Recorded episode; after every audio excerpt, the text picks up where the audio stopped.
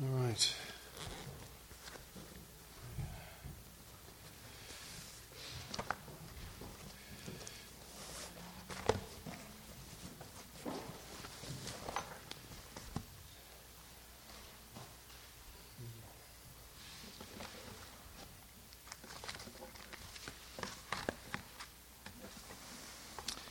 Well, we are continuing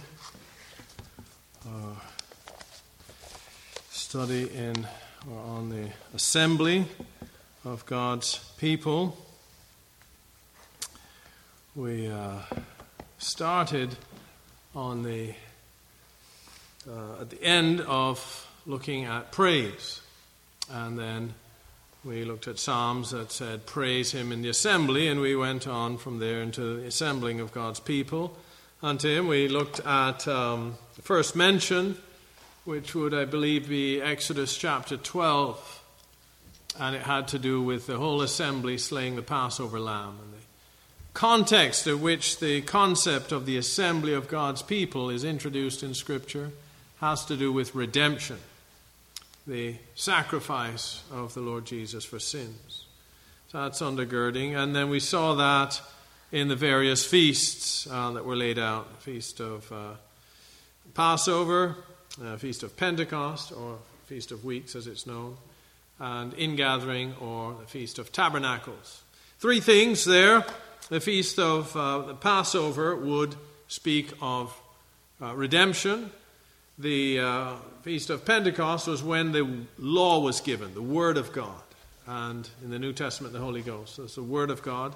And the Feast of Tabernacles, strangers and pilgrims, uh, Christian living. So those three elements are, uh, are themes for the assembly of God's people. Uh, the distinguishing feature we looked at um, is God's presence, and the Word of God is what we'll look at today.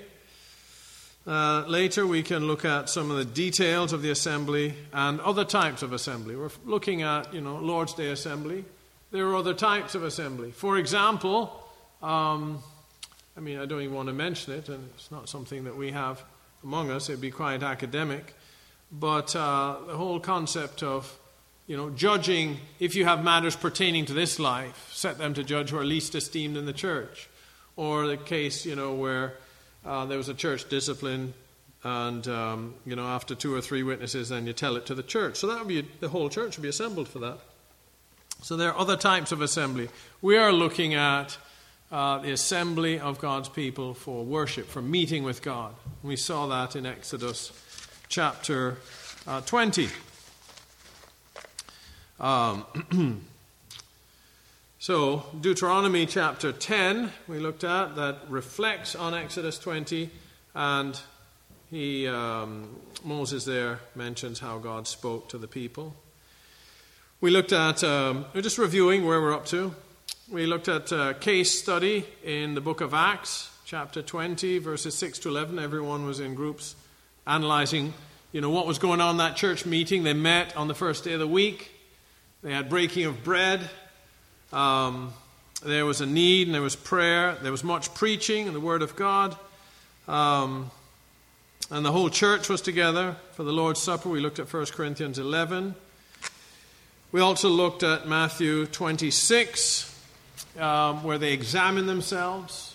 You know, Lord, is it I? So there was self examination. We looked at the nature of that self examination, which was to see were we faithful disciples or were they traitors? That was the 12. Paul extends that in 1 Corinthians 11, and now with Christ being um, ascended, the self examination and the test of loyalty to be Christ would be our attitude and treatment of God's people. And the Corinthians were very indifferent. Uh, they despised the church of God, shamed those that had not, and so there, were, there was judgment for that. And so that's the examination of the Christians, not you know, how's my quiet time been this week and therefore I'm abstaining from communion. It's not like that at all. The basis of the self examination. And that's how we left our first session was on the Lord's Supper and self examination. The second session, which was last time, we looked at Exodus chapters 19 and 20. Chapter 19 was preparation. Sanctify yourselves, consecrate yourselves, be prepared, and come to a meeting holy, expecting God to move. And that was a key thing to observe. And then in, in chapter 20, we looked at um, those elements that were there under the Old Testament the, everything, the thunder, the lightning, and so on. And then what would carry into the new. So we looked at Hebrews 12, which reflects on that, and so we saw things like reverence and godly fear, um, and uh, you know, meeting with God, uh, inspired speaking, God speaking directly to His people, the manifest presence of God. These are things that belong to the assembly, the presence of God, and the uh, the Word of God. um, but that we can't presume upon. That we expect if we are a consecrated people, sanctified people, um, earnestly seeking the Lord. So we come, we come uh, with preparation, with consecration, sanctification, and with joyful expectation. Let the heart of them rejoice that seek the Lord. Right? Uh, and we approach meeting with godly fear and reverence. So, the distinct and manifest presence of God is a particular feature of a proper Christian assembly. And in that assembly, God speaks to his people. This is, remember, we are seeking as Christians to rediscover biblical New Testament Christianity. We don't want to be presumptuous or assume or explain away. We're thankful for the blessings of God we have experienced, but we want to be honest with what the land is yet to be possessed, to borrow Joshua's um, exhortation and use it as a metaphor. We notice that God set the conditions for meeting. Moses and the people didn't just make it up. Right? There were boundaries set. God gave explicit commandments to Moses for the nature of preparation and for how the assembly was to be conducted. And God hasn't changed. Uh, God's people are not just to make it up but to um, seek into the Word of God. So, in, uh, and at the end, we look at three focal points then for Christian assembly. One, redemption. Under the Old Covenant, it was a Passover. Under the New, it's the Lord's Supper, which is the basis and ground for that assembly. They, when the disciples were gathered together to break bread. And that's something that we would want to study and discuss at brothers' meeting. Should we be breaking bread, remembering the Lord's death weekly? Um, there are some congregations that do that. Uh, has a long history in the Christian church. Our backgrounds may not have had that. Once a month is a common thing in evangelical circles and so on, but what does the Bible say? So we want to search that together. So, the ground of redemption, remembering the Lord's death. Two, the presence of God. And three, the Word of God. And those those are the three primary um, elements of a Christian assembly. The basis of the assembly is redemption. And therefore, we're gathering together to remember Christ's death for our sins. The um, validation of the assembly is the presence of God. And the activities of the assembly worship and the Word of God coming forth. So, in summary, the assembling of God's people should be approached with preparation, sanctification, consecration, joyful expectation. We've said that. God has promised to pre- presence himself among his people when they thus meet. So we saw that in Exodus 20. Jesus said, Where two or three are gathered together in my name, there am I in the midst. In other words, we're meeting as Christ has said. Not just we're doing it and slapping the name of Jesus on. You know, some people think it's like a coupon that you can use. Just tag in Jesus' name on whatever you're praying or doing or saying, and now we're doing it in Jesus' name. Not at all. We see that with David, right? When David sent messengers to Nabal, he said, Go to him that dwelleth in prosperity and, and say, In the name of David. And he told him what to say. These messengers were sent by David, and they said the words David told them to say. That's what it is to go in David's name. And so to do something in Jesus' name is to be doing what he has commanded, the way he has commanded, with the words he has commanded. And people that meet in his name are then assured of his presence. And we've seen some of the things that are expected in that. Uh, basis is redemption, as we said.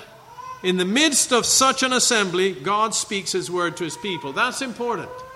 Right? So the conditions need to be met. Proper, a properly prepared and sanctified people have met according to the word of God, earnestly seeking the Lord. God promises to presence himself amongst them. They're there meeting on the base of the redemption in Christ, and God's word is spoken in the midst. Not just the word of man, God forbid, but the word of God. So, uh, in conclusion, the, the nature and content of the Christian assembly is one of joyful, reverential worship and the ministry of the Word of God. Other matters don't belong in a worship service. That would be my conclusion. I trust our conclusion from the Word of God. So that's a review of where we've been at. So let us continue in the study of the Christian assembly, part three. Three activities that we see the Lord's Supper, praise and worship, and the bringing forth of the Word of God. Now, that has many um, manifestations, right? Paul outlines them prophecy and um, word of wisdom, tongues, knowledge, and so on, but also preaching. We saw that in Acts chapter 20. Paul preached a long time. And I would um, submit that the, the, uh, the backdrop the default in the scriptures, Old and New Covenants, is the uh, ministry and exposition of the scriptures as the basis for all other um, speaking in the church. Whether prayer or prophecy or so on, the, the backdrop and the foundation is the continual preaching and reading and preaching and expounding of the Word of God. The key feature is the presence of Christ. Let's look then at the ministry of the Word of God. And let's look at some uh, Old Testament examples. We looked at Exodus chapter 20. We'll um, briefly go there again, just looking at two verses in particular to reiterate that. Exodus chapter 20. So the passage would be verses 1 to 22, but we're just going to look at verses 1 and 22.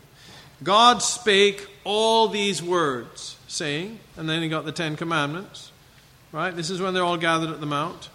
And at the end of the Ten Commandments, the Lord said unto Moses, Thus shalt thou say unto the children of Israel, Ye have seen that I have talked with you from heaven. This is a second assembly. First assembly was redemption, the Passover. The second assembly is the speaking of the Word of God. God speaks. It's the Old Testament example. We can see another example, um, how to pick them, but uh, Second Chronicles, chapter 20.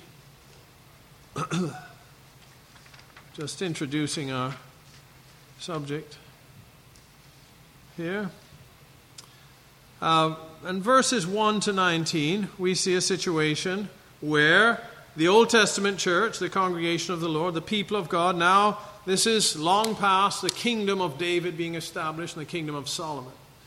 So the people, it's now a kingdom with a, a human king representing the, the King of Kings.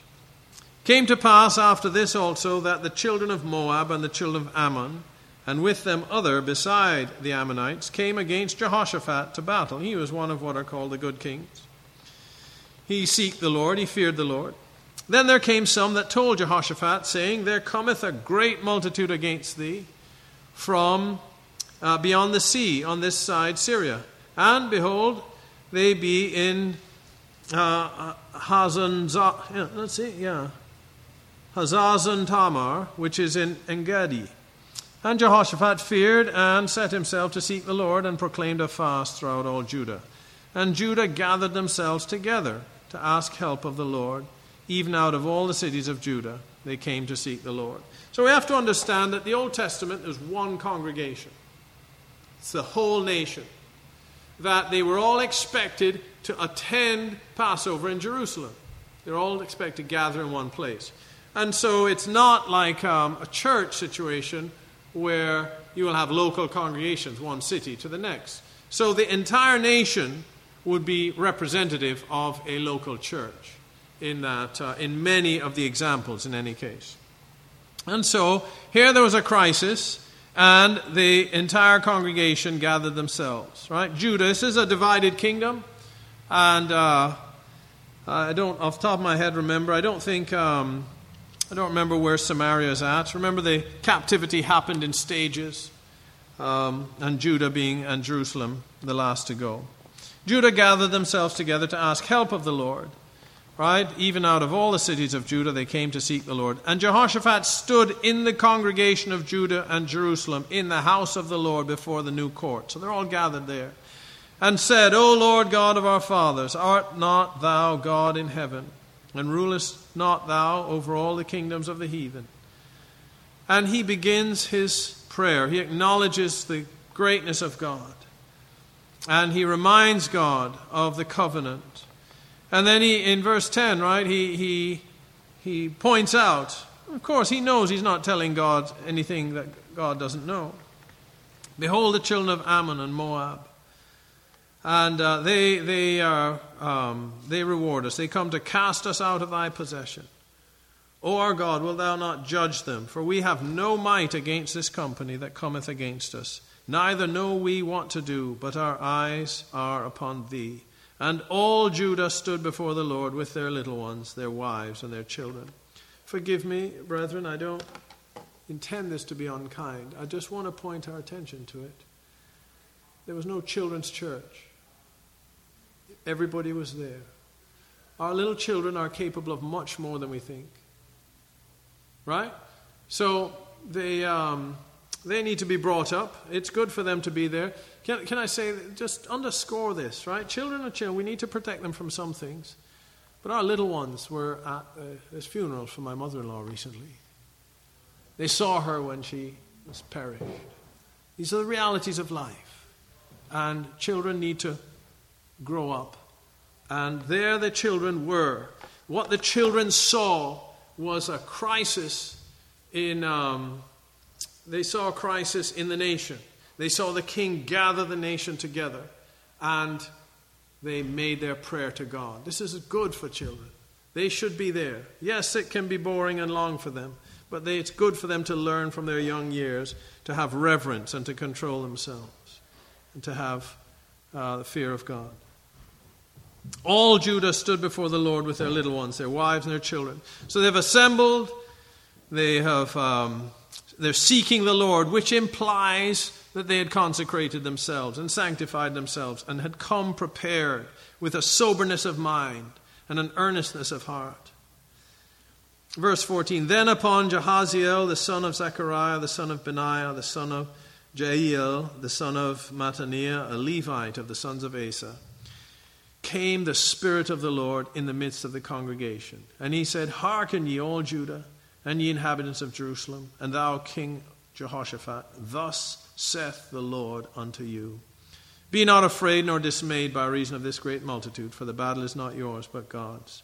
And he goes on, uh, Ye shall not uh, need to fight in this battle. Set yourselves, stand ye still, and see the salvation of the Lord with you, O Judah and Jerusalem. Fear not, nor be dismayed. Tomorrow go out against them, for the Lord will be with you. And Jehoshaphat bowed his head with his face to the ground. And all Judah and the inhabitants of Jerusalem fell before the Lord, worshipping the Lord. And the Levites of the children of the Kohathites and of the children of the Korahites stood up to praise the Lord God of Israel with a loud voice on high. Right? So there's a, there's a need and the people all assemble themselves together. And uh, they, um, they pray earnestly, and God answers them real time. Gift of prophecy manifest. And the people's response to the word of God is to worship. There's faith. They believed in the Lord. They worshiped Him. Being an Old Testament uh, um, structure. They had their choir. The Levites sang praises. Right? This is the assembly of God meeting. And we observe these things, and it is a shame if we think that this is, you know, um, not to be expected. Right? Jehoshaphat expected this. You say, well, that was a time of revival. Yeah, revival from what? Idolatry. There should never be idolatry. This should have been the thing. and so it was. This is, um, this is not something that should be an isolated incident. That's the point. And Ezekiel says this uh, Ezekiel chapter uh, 13. As a prophet, it was normative that this is the, the way the um, Old Testament church meeting would go. Ezekiel chapter 13. Now, this is judgment. Um, right? Verse 7, Ezekiel chapter 13. Have you not seen a vain vision? And have you not spoken a lying divination? Whereas ye say, The Lord saith it, albeit I have not spoken. So he's addressing false prophets. But let's observe what's going on. Therefore, thus saith the Lord God, because ye have spoken vanity and seen lies, therefore, behold, I am against you, saith the Lord God. And mine hand shall be upon the prophets that see vanity and, the divi- and that divine lies they shall not be in the assembly of my people, neither shall they be written in the writing of the house of Israel, neither shall they enter into the land of Israel, and ye shall know that I am the Lord. So, what you have was false prophets, and they're being judged. But the context then is they're going to be not allowed to have the normal things. The normal thing was to have the prophets in the assembly speaking the word of God by the Spirit of God. We just read about it in Second Chronicles. That was not an unusual thing. That was to be the normative thing. And you can see it in the life of David. He sought the Lord, the Lord answered him. So the presence of God in the midst of the people and God speaking in real time according to the needs of the people. That is a normative feature of the assembly of God's people. It's something to be expected, but the people of God need to gather appropriately, uh, earnestly seeking the Lord. Um, I heard one, one man say, you know, casual Christianity breeds casualties. Right? Uh, we need to come with due preparation and due consecration and so on. Those are Old Testament examples, but we notice there, there was to be expected prophets in the midst. Let's look at some New Testament examples, shall we? Um, and why don't, uh, how are we all feeling? You feeling sleepy after? Um, why don't we have some, uh, some um, uh, study and discussion, and let's look for what's going on. Acts chapter 2. These are the scripture references we're going to look at, I think. Uh, we have a number, so we can get into some, uh, some teams here. Uh, we're kind of stuck for brothers. Sister Helen's lost, uh, you know, your, brother, your husband is. He, he's, he's still outside, he's taking up with something. All right, so we have numerically, this is getting kind of heavy, but uh, uh, we'll just do two camps. So, however, I mean, we could just keep families together. So maybe we'll have, uh, why don't we have the Peters family go that way, and the Benderies family go that way. We'll have two groups, and we're going to study out these scriptures and come up with elements. All right? So, somebody jot down these passages, please somebody from each group. You can just appoint yourself. We've got a notepad going there. Do we have a notepad going over here? Very good.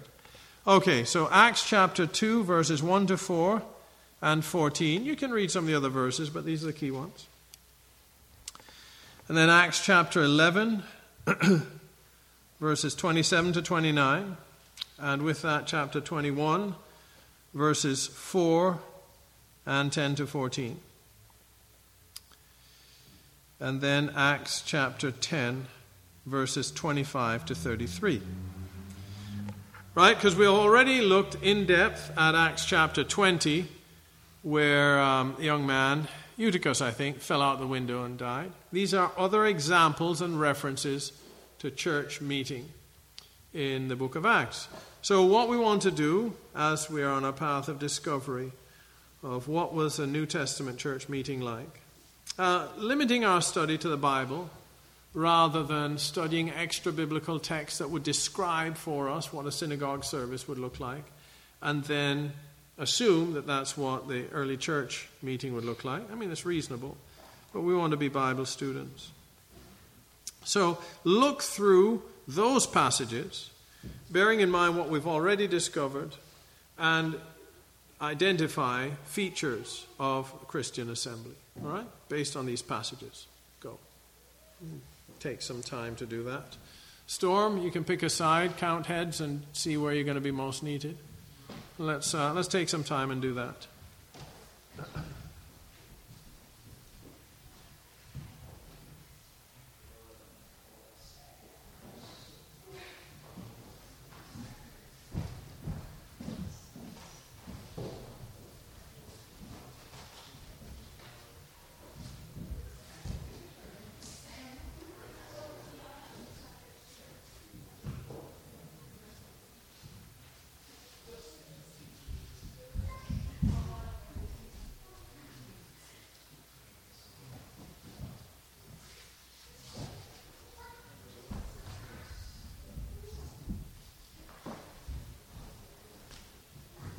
Do we understand the assignment? Yeah? Nods? No? Well, let's. Yes or no? Okay, good. That's good. All right. It's simply to read those passages, and what we're looking for are evidences of what their church meetings were like.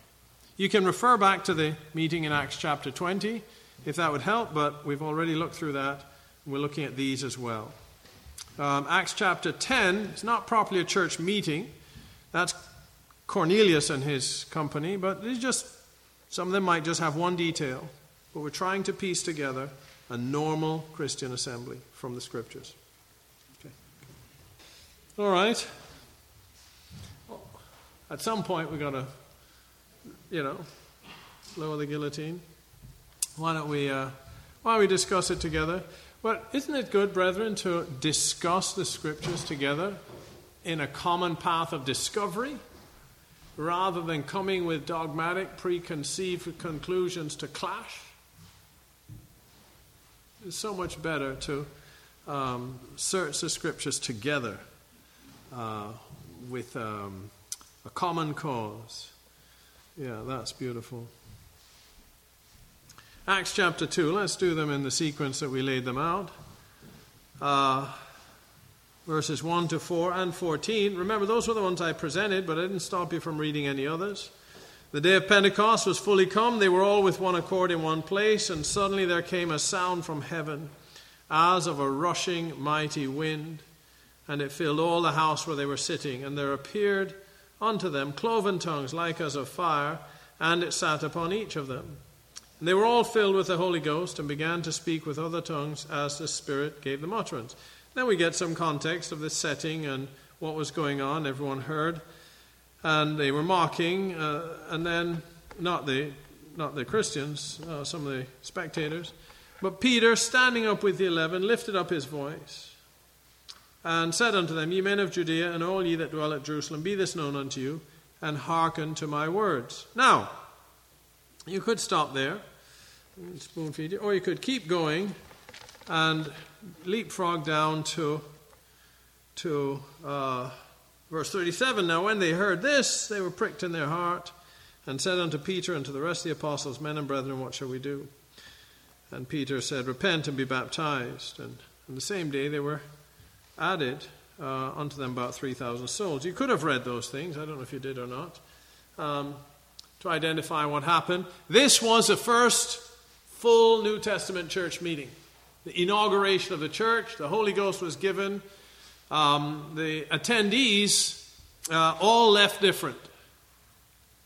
The, um, the uh, disciples of the Lord received the Holy Ghost, were transformed, and then uh, they were new converts. But what kinds of things can we take away from this as um, things that would be uh, important in a Christian church meeting, Christian assembly. What kinds of things do we see here?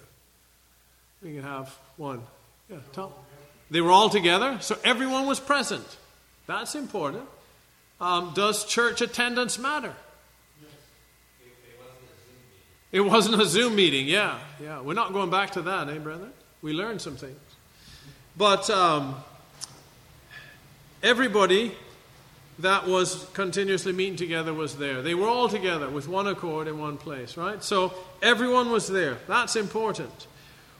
Was would diminished attendance have impacted? Now I, I understand that's difficult to do because this was the day of Pentecost. God was working to his own timetable, which he had laid out, the feasts, right? Christ was crucified on Passover.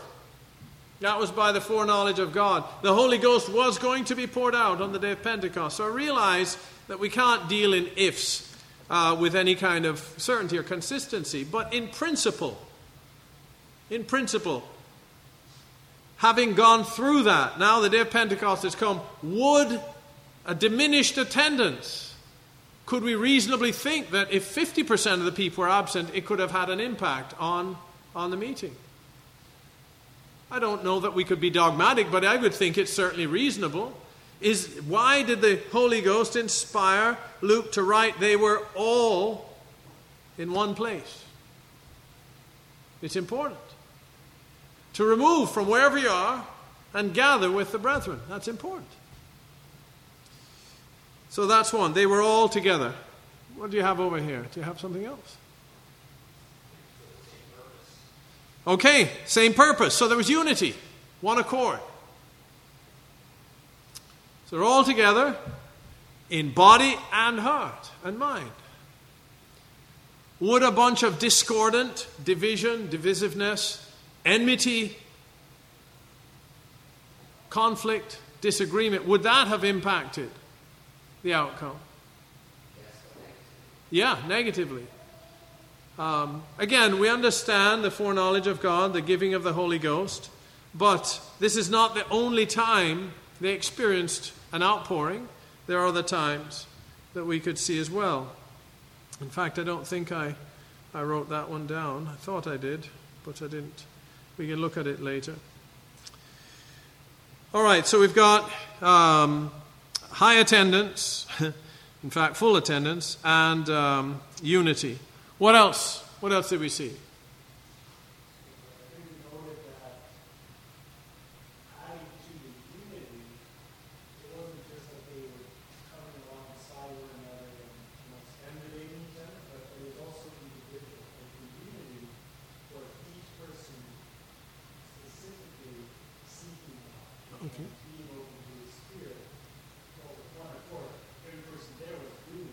Okay, so so Abe is, is underlining the nature of the unity. It wasn't just a group think.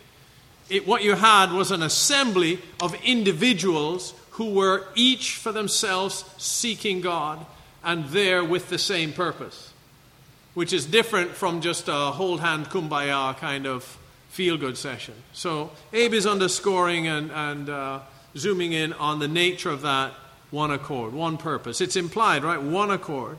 They were, each one there had a mind to seek the Lord. Everyone? Everyone was moved in utterance. Yes? Okay. So now, while we're on that, why? And they spake. Is that, I misremembering? Let's see. They were all, let's read Let's read verse 4. And they were all filled with the Holy Ghost and began to speak with other tongues as the Spirit gave them utterance. So, uh, nobody held back, but nobody made it up.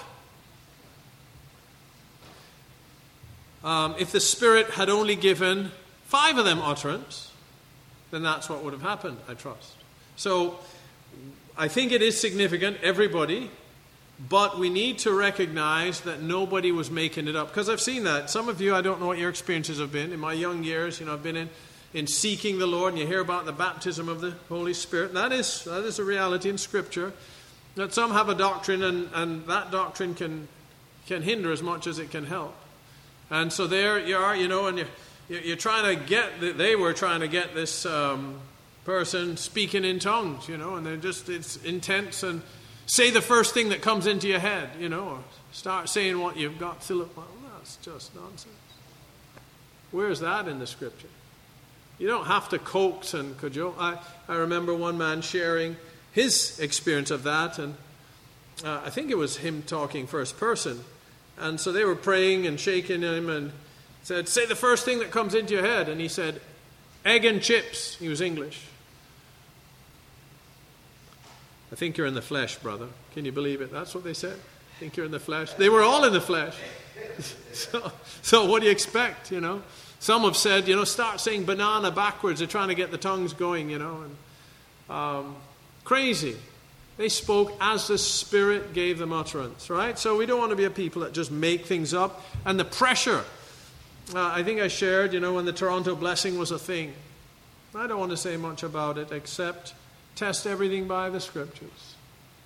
And friends, I would submit to you that nowhere in the Scriptures can you justify Christian people clucking in the Spirit.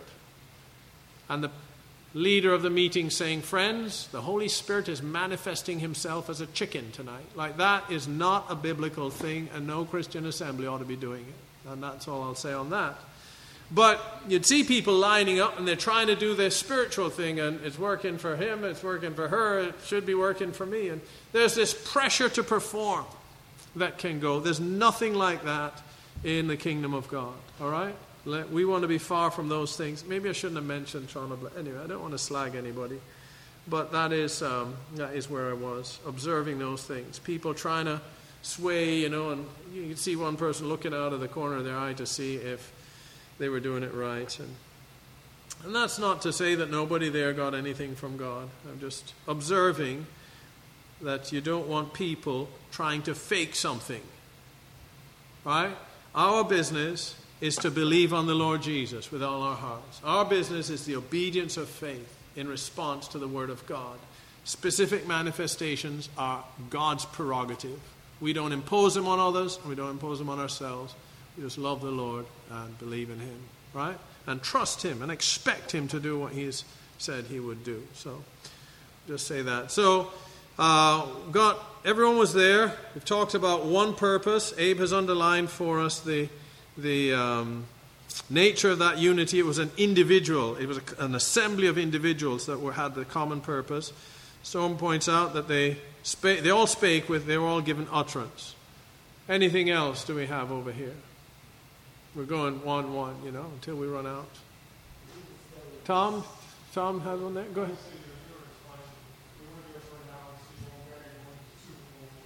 Okay. Okay, so they weren't watching the clock or the candle burned down, you know, and I think that's how they had them candles with little divisions. Okay, so there was they weren't uh, they weren't watching the clock. Um, it's not as it doesn't say that explicitly, but you can you you wouldn't find everything about the passage indicates that uh, they were there to seek God, not to do a duty and get it over with. Very good. Matthew? Conrad? Nathan? One of you brothers? No? So there was a message. Okay. So they were all filled with the Spirit, but there was preaching as well. So there was a lot of utterance. Everyone spoke. But there was also designated by God preacher who preached. Excellent. Preached by the Spirit. Abe, you were going to say something earlier? Okay, anointed preaching, excellent. And if we had read ahead in the textbook, which is fine to do, you're all given permission, there were conversions, there was response, changed lives through that anointed preaching. There, were, uh, there was uh, repentance, there was response, there was baptism. So, change lives. Uh, now, this was how the church was inaugurated. Now, we start in chapter 2. Remember in Exodus, we saw that consecration, preparation, sanctification, expectation while we're doing our, you know, alliterations that they teach in both teachers' college. Well, they don't teach so much in teachers' college, but in preachers' college, which I never went to. Thank the Lord. Uh, some people it does them good. I think it would have made me worse than I am already. Uh, but were these people prepared? They were in the temple daily. They were praying. Right? So those same conditions were here. These were a prepared, seeking people. They were set apart unto it. They were given to prayer, seeking the Lord. In fact, they had a different kind of church meeting uh, previously to that where they had an ordination. And we'll look at that uh, uh another time. So, the same conditions. They, they didn't just show up, they were prepared, earnest, and seeking. Uh, so, so, these are instructive to us. Uh, let the heart of them rejoice that seek the Lord. Um, knock until you receive. If we come, right, let's, and praise God if we do this, but if, if, um, if we all were stirred by what we see in the scriptures and our lives were changed such that our next church meeting we were more earnest, more consecrated, seeking the Lord, have ordered our lives to, to really come to meeting with expectation. Suppose we all did that next Lord's Day and the meeting was no different. What should our response be? Right, right? Keep at it. Ask and you shall receive. Seek and you shall find. Knock and it shall be opened to you. If we're seeking the Lord for more, we don't give it all up we've got once and say, oh, well, that didn't work. You know, whatever were we thinking? You know, the status quo is really all there is, and let's not get too intense about this. Like that's, that's not how to go on with God. So, uh, just point out. So we're looking at these things. Very good. Uh, Acts chapter 11, as we do. Uh, there are folks with uh, babies as well. And uh, I don't think I've, I would, uh, I mean, who knows? I've never tried, but I don't suppose I would uh, do an eight hour sermon. I went, I, I, shortened a sermon to three hours in Niagara once. Uh, some of my family were there for that. You know, I thought I could stuff the whole thing into two hours. It was a big subject. And at three, I just abandoned. It was 11 o'clock at night. Corny had just taken the clock off the wall, said, you know, forget the clock. But you did have little children falling asleep, and we had to be back in church the next morning. Uh, so we do want to be considerate and think about uh, time on a weekly basis. Chapter 11, verses 27 to 29. So we have Agabus. Um, Agabus, uh, signified by the Spirit, there should be a great dearth throughout all the world, which came to pass in the days of Claudius Caesar. So Luke is telling us what happened, and then he adds, oh, and by the way, it happened later. And the disciples responded. Now, I put this in here just to get us thinking. It's good to exercise ourselves to think, right? We want to have this habit, whatever our gifting is, and, and uh, be pondering the word. Do we know for sure that Agabus prophesied in a church meeting?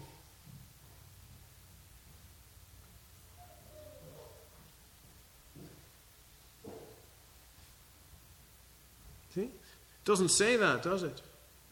Now, it would be a reasonable thing to suppose that because everybody responded. All, then the disciples, every man according to his ability, determined to send relief. So it's possible that this was a. Or did they spread the word? We don't know with certainty, and so we shouldn't be, I don't think, dogmatic. Right? And I put that in there just for us to consider hmm, how much information is really given here. Um, but leaving that aside, because church life, the assembly of the Lord, the congregation of the Lord, is not only when we're assembled together. What happened there? Right? What are the features? What did we get from that? Matthew?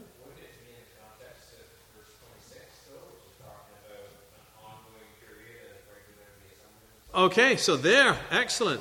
Verse 26 um, came to pass that a whole year they assembled themselves with the church and taught much people, and the disciples were called, called Christians first in Antioch. So um, we do have the church being assembled and much people taught.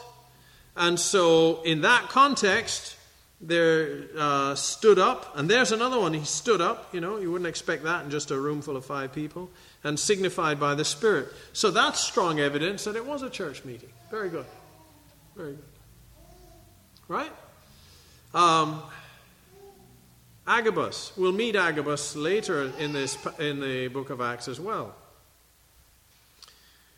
What do we see going on there? So, verse 26 uh, is where we've started now. They believed him. So, Agabus was. What's that? So, everyone recognized that this was a gift of God in Brother Agabus. Excellent.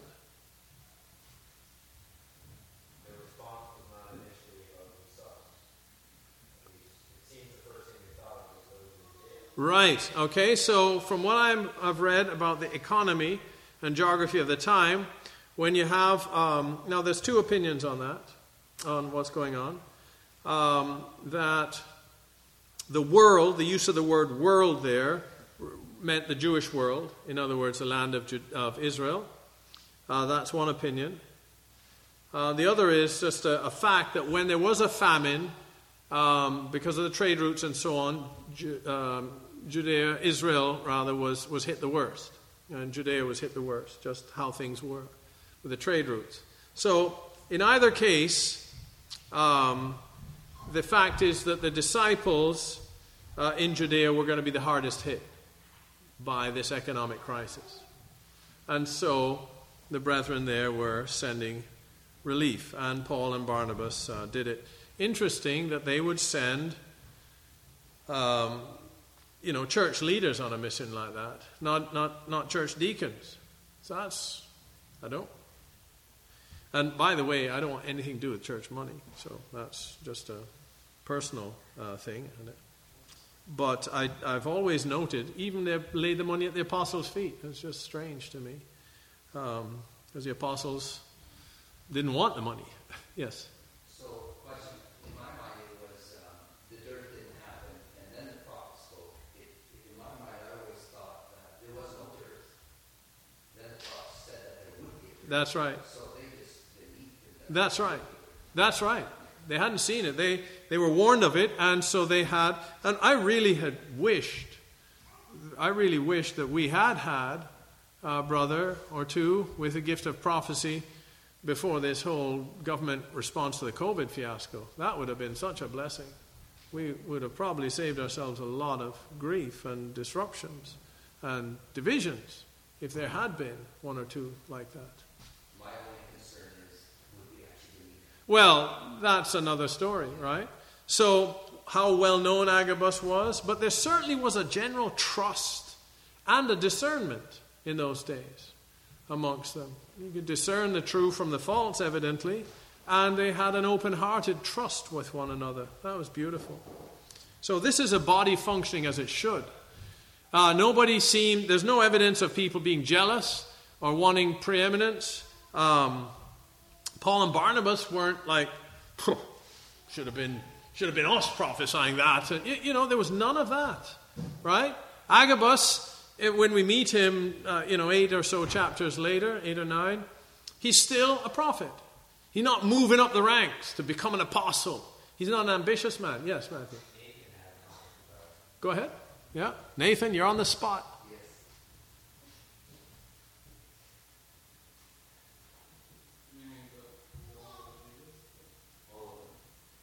All of your comments, okay?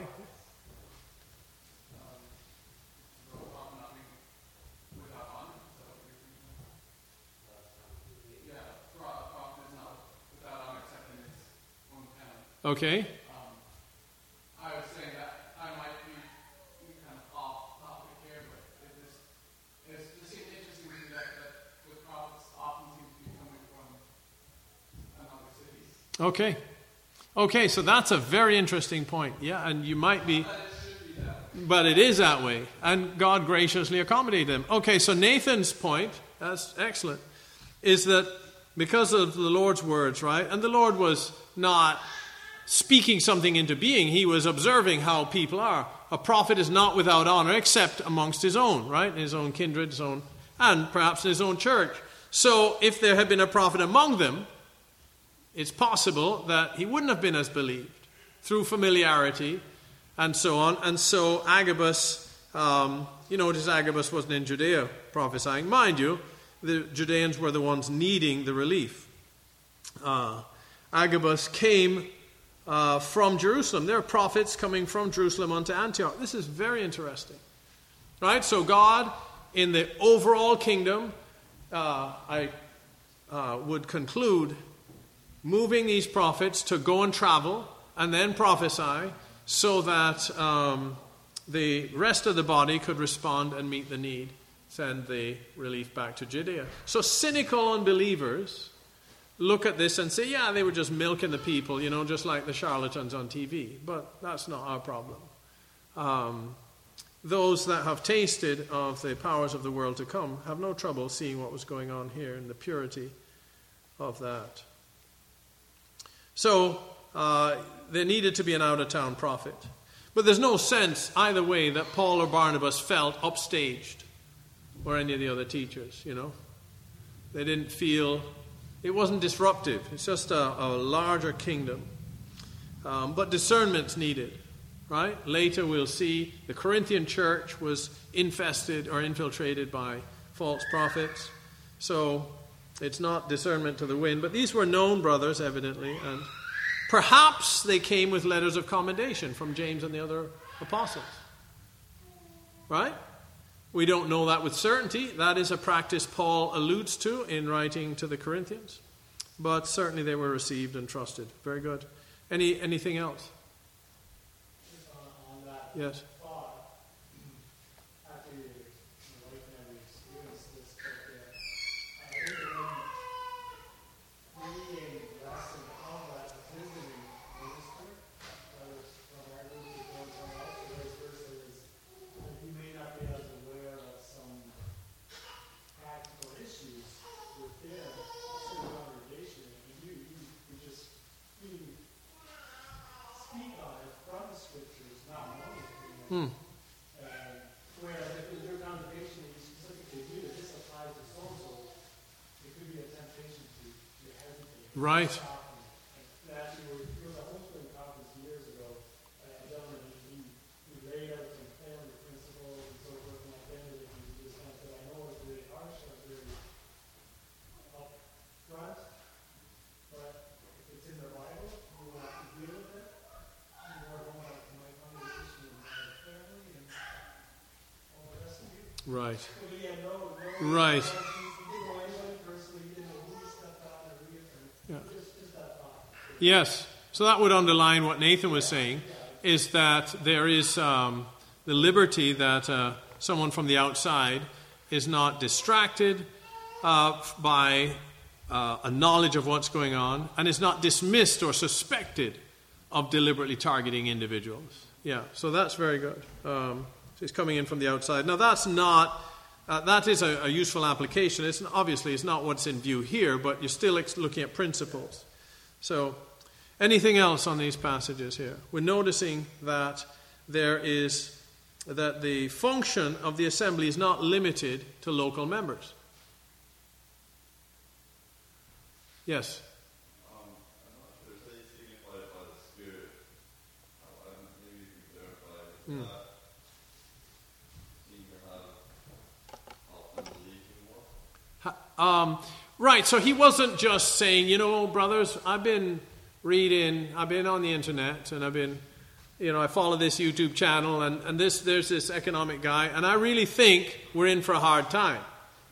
I mean, that's been pretty well the level I've been at. Uh, I mean, not necessarily YouTube, but doing my best to make sense of what's going on. I've never claimed that I have any prophetic insight into what has been going on nationally or globally in the last uh, three ish years, four years. I've done my best to use the understanding I have, the intelligence God's given me, to try and make some sense and give some guidance. Um, but that is different from prophecy. And Agabus had revelation, and he spoke as by the Spirit. Thus saith the Lord. What the specific details are is not relevant, right? So, yeah, he was speaking, thus saith the Holy Ghost, not his best understanding. Yeah. Yeah, so the people either um, had a, a clear witness that this was of the Lord or sufficient trust that they would have accepted it because Agabus presented it as a word from the Lord, not just his best, uh, best guess. Right? And, brethren, it's important to distinguish when we talk to people that we don't try and over credentialize uh, something. You know, like this is my best understanding of the scripture versus I believe God put this on my heart. Those are two different um, statements of versus, you know, thus saith the Lord, which is a higher level.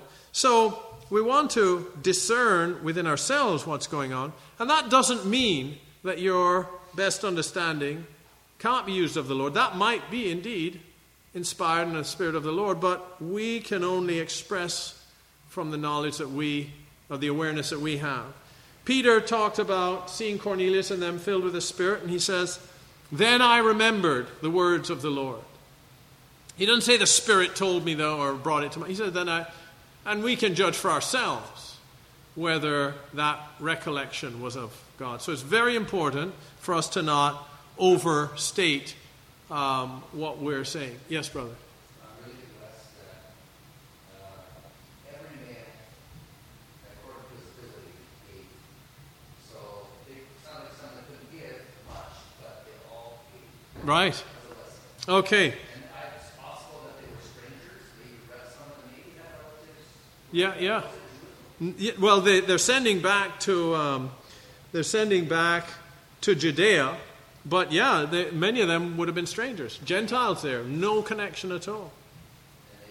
Yeah, yeah. So, so they the, the comment for those listening uh, to the recording later was that um, everyone gave according to their ability, and some might not have been able to give much, and some of them wouldn't have known anybody in Judea, but they had that response to help and to bless. So, in terms of the assembly and local church meeting, one of the things we can see there, um, Agabus stood up. Um, I don't imagine that was disruptive, but it does seem like there was some spontaneity in it. Peter stood, we saw that in Acts chapter 4, that it was spirit led and yet non disruptive. It, uh, it may not have been in the quote expected order of service, there was no um, self aggrandizement in it, and that um, believers from outside the local body were uh, able to participate in the meeting in a highly influential way. Uh, um, it doesn't. It's it would be reasonable to uh, conclude or deduce from verses 27 to 28 that they had been among them at least for a couple of meetings. Right? There came from Jerusalem uh, prophets, right, unto Antioch, and there stood up one of them named Agabus. It could have been this the next day at meeting, but it could just as well have been they're there for a while, a, a week or two or three, and they're known and received into fellowship. They've been examined as faithful brethren. If they came with letters of commendation, those have been read, and the Spirit of the Lord moves them in prophecy. So those would be reasonable things. But they, they were participating in church meeting. Anything more to add from that before we go to chapter 21? Okay. All right, chapter 21. Verse 4 Finding disciples, we tarried there seven days, who said to Paul through the Spirit that he should not go up to Jerusalem. And then verses 10 to 14, we tarried there. So, new place now, Caesarea, I think. We tarried there many days. As we tarried there many days, there came down from Judea a certain prophet named Agabus. When he was come unto us, he took Paul's girdle and bound his own hands and feet, and said, Thus saith the Holy Ghost, So shall the Jews at Jerusalem bind the man that owneth this girdle, and shall deliver him into the hands of the Gentiles. And when we heard these things, both we and they of that place besought him not to go up to Jerusalem. And Paul answered, What mean ye to weep, weep, excuse me, and to break mine heart? For I'm ready not to be bound only, but also to die at Jerusalem for the name of the Lord Jesus. And when he would not be persuaded, we ceased, saying, The will of the Lord be done. Okay, so I'll do a bit of preemptive on this. In terms of the history and the chronology, the way I would understand these passages is that in verse 4, the disciples said to Paul through the Spirit, Don't go to Jerusalem. And so he didn't. We accomplished those days. We went our way, took ship, and uh, they came to Caesarea. And verse 10 As we tarried there many days. So he obeyed. He didn't go to Jerusalem. He didn't say, Stay here. He says, Don't go to Jerusalem. So he didn't go to Jerusalem. He went to Caesarea and waited for further instructions from God. Then, after many days, Agabus came and prophesied that this is what would happen. The Jews in Jerusalem are going to bind this man. Some evidently wanted to take that as a warning don't go, Paul. Paul took it as a you're going and you're going to, to torment. That's what's coming. Um, Paul had already said to the Ephesians, I don't know what things shall befall me except that the Holy Ghost witnesses that in every city bonds and affliction abide me. So Paul knew, Paul understood, yes, go to Jerusalem and it's not going to go well. So there was no contradiction in the prophecies here, right? Um, so let's not get distracted by that. Paul was obedient to both sets of prophecies. Um, what is going on? Verse 4. Finding disciples, we tarried there seven days, who said to Paul through the Spirit that he should not go up to Jerusalem. That's all we've got on the, the church um, at Tyre, I think. Any observations on that? That's all. We um, assume that was a church meeting, that that word came forth. seems like the same principle happened again, where if he comes to Philip, the evangelist's house, Yes. Well, that's, that, that'll be in verse 10, but we're in verse 4 before he gets to Caesarea. Yeah. So hold that thought, we'll come back to it. What's going on in verse 4? Church meeting.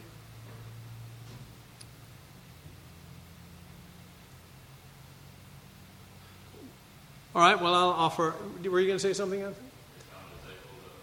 Yeah, so they, they, they found church meeting and they went. But it says here, they, uh, finding disciples, plural, we tarried seven days, who said to Paul through the Spirit that he should not go up to Jerusalem. It sounds to me like there's one, more than one person that God gave this message. So it sounds like the whole, the, the whole group, or a substantial portion of it, was given a message for Paul. So that's an interesting thing to see. We see that elsewhere. They lift up their voice to God with one accord.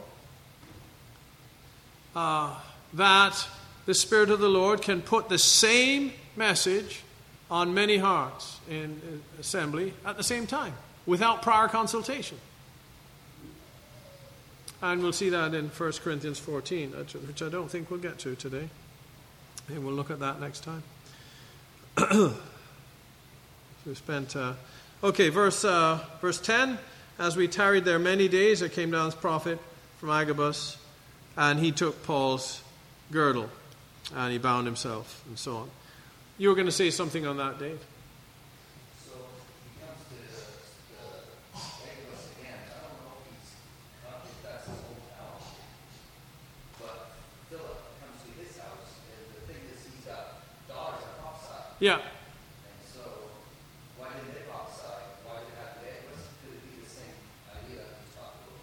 Okay.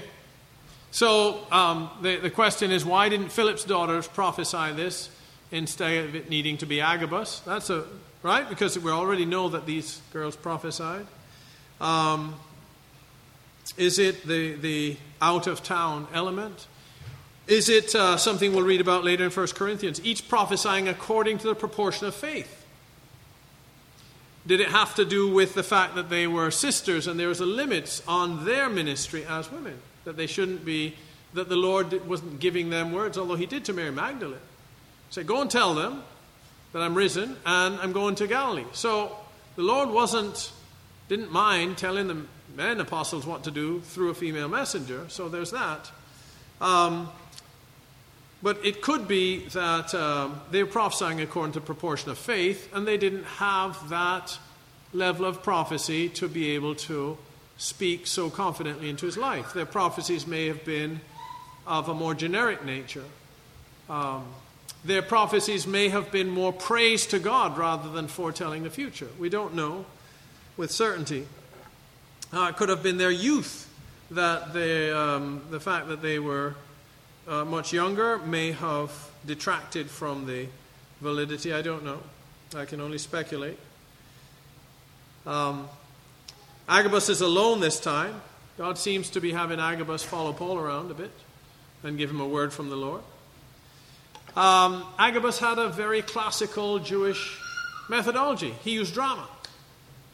Like he could have just spoken, but he gets Paul's girdle, and instead of naming Paul, he says, right? It's an attention getting. Um, so the thing I take from that is to not be hasty and prejudiced in the different ways God uses somebody. Just because they don't um, communicate the word based on my paradigm doesn't mean it's not of God. That's one of the takeaways I glean from that.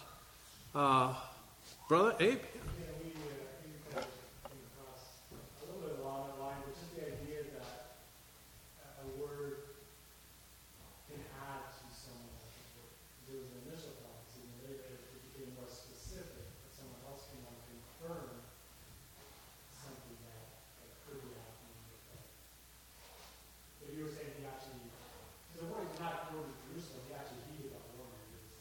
Yes. So that, but, and he was waiting. So Yeah, I guess that, that would be a separate prophecy than later.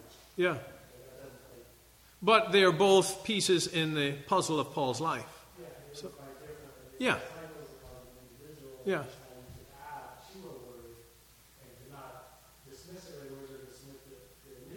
Mhm. message. So, yeah, the, the various prophecies, the one in, chapter, in verse 4 and now the one in verse 10, were, they worked together in the kingdom of God to direct Paul in his life. Um, so, I, I observe that as well, that uh, Agabus had a unique way of ministering his gift. I observe that though Paul was an apostle, God chose on numerous occasions to only communicate to him through others. There was nothing like, I'm more spiritual than you. Who are you to have the word of the Lord for me? A very humble man. He's an apostle. God's already used him to raise the dead, minister healing, see people filled with the Holy Ghost, all sorts of things. And now he's waiting for God to send a brother who is younger than him in the kingdom of God to tell him what to do.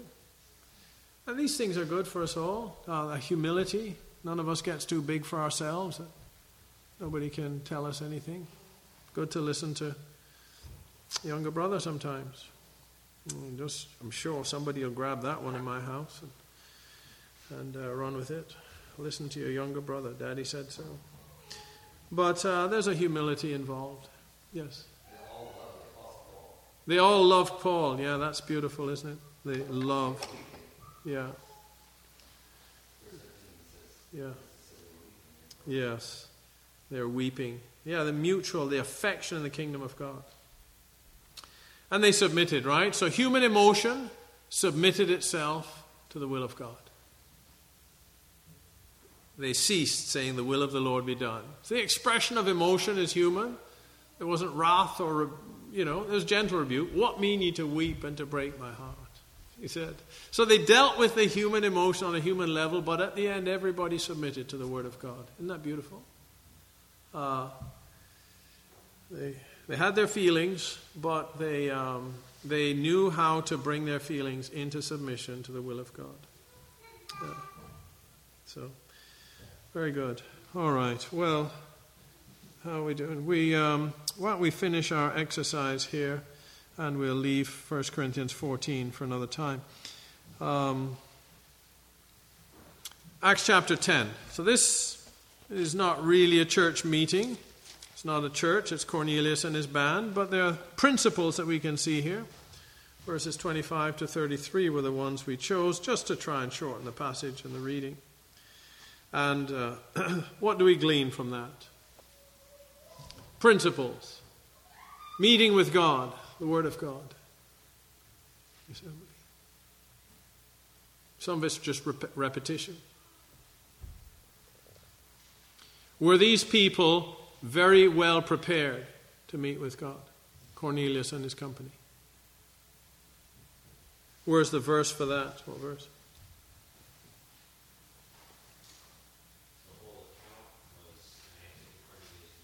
The whole account was an answer to Cornelius' prayer. Um, look at verse 33. Immediately, therefore, I sent to thee, and thou hast well done. Hey, how about that? Encouraging the preacher. Well done. Uh, bit of tongue in cheek there. Um, thou hast well done that thou art come. Now, therefore, are we all here present before God to hear all things that are commanded thee of God. They've come with an attitude to hear and obey the Word of God. And to Tom's point earlier, right? They weren't worried about the clock. Everyone was there early, they're waiting for the preacher, and they're ready. So, attitude seems to be a good predictor of outcome in things of the Spirit. They're gathered in expectation. Um, and what happened? So, Matthew mentioned they were praying. So, there was prayer as part of the preparation. They had come with an expectant attitude, diligent, set apart. And then what happened?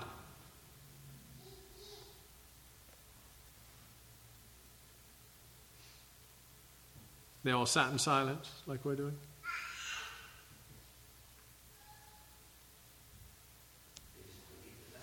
Well, for, so there was a message.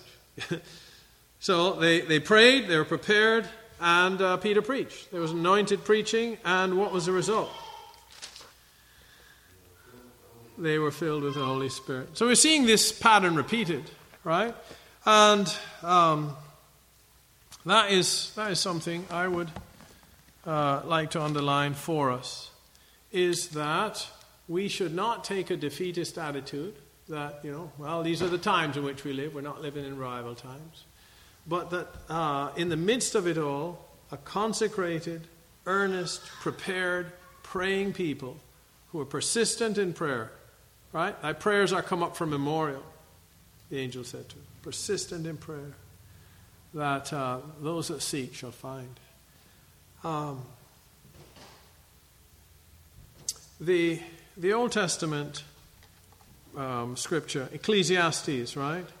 Uh, Keep thy foot when thou goest to the house of God, and be more ready to hear than to offer the sacrifice of fools. Be not hasty to utter anything before God, neither say before the angel it was an error. Words like that. I haven't, I think it's Ecclesiastes 4. The implication is that the presence of God was manifest was there, even though it wasn't manifest. The presence of God is there. And in a Christian church where you have believers gathered, Christ is there, even if there is no manifestation of the gifts of the Spirit. But by persistent, faithful, loving, earnest, unified um, pursuit of God, that presence of Christ can increase in his manifestation as God interacts with the people that he loves and wants to love and seek him. And that is the thing I would encourage us to do and to pursue, to be earnestly seeking the Lord. Let us lift our expectations higher. Let us um, seek the Lord in our private time to know him uh, more fully and personally ourselves and collectively. Lord, we really want to, to know you more. Have you? David said, This one thing have I desired, the Lord I may dwell in the house of the Lord and behold the beauty of the Lord.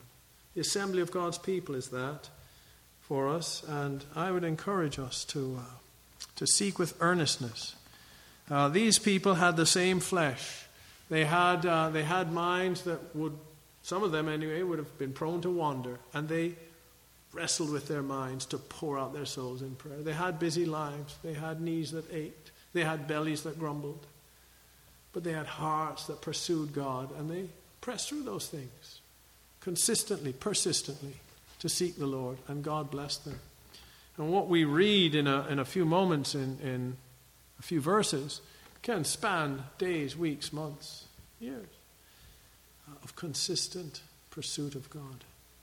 And let us follow uh, in the footsteps of the faithful.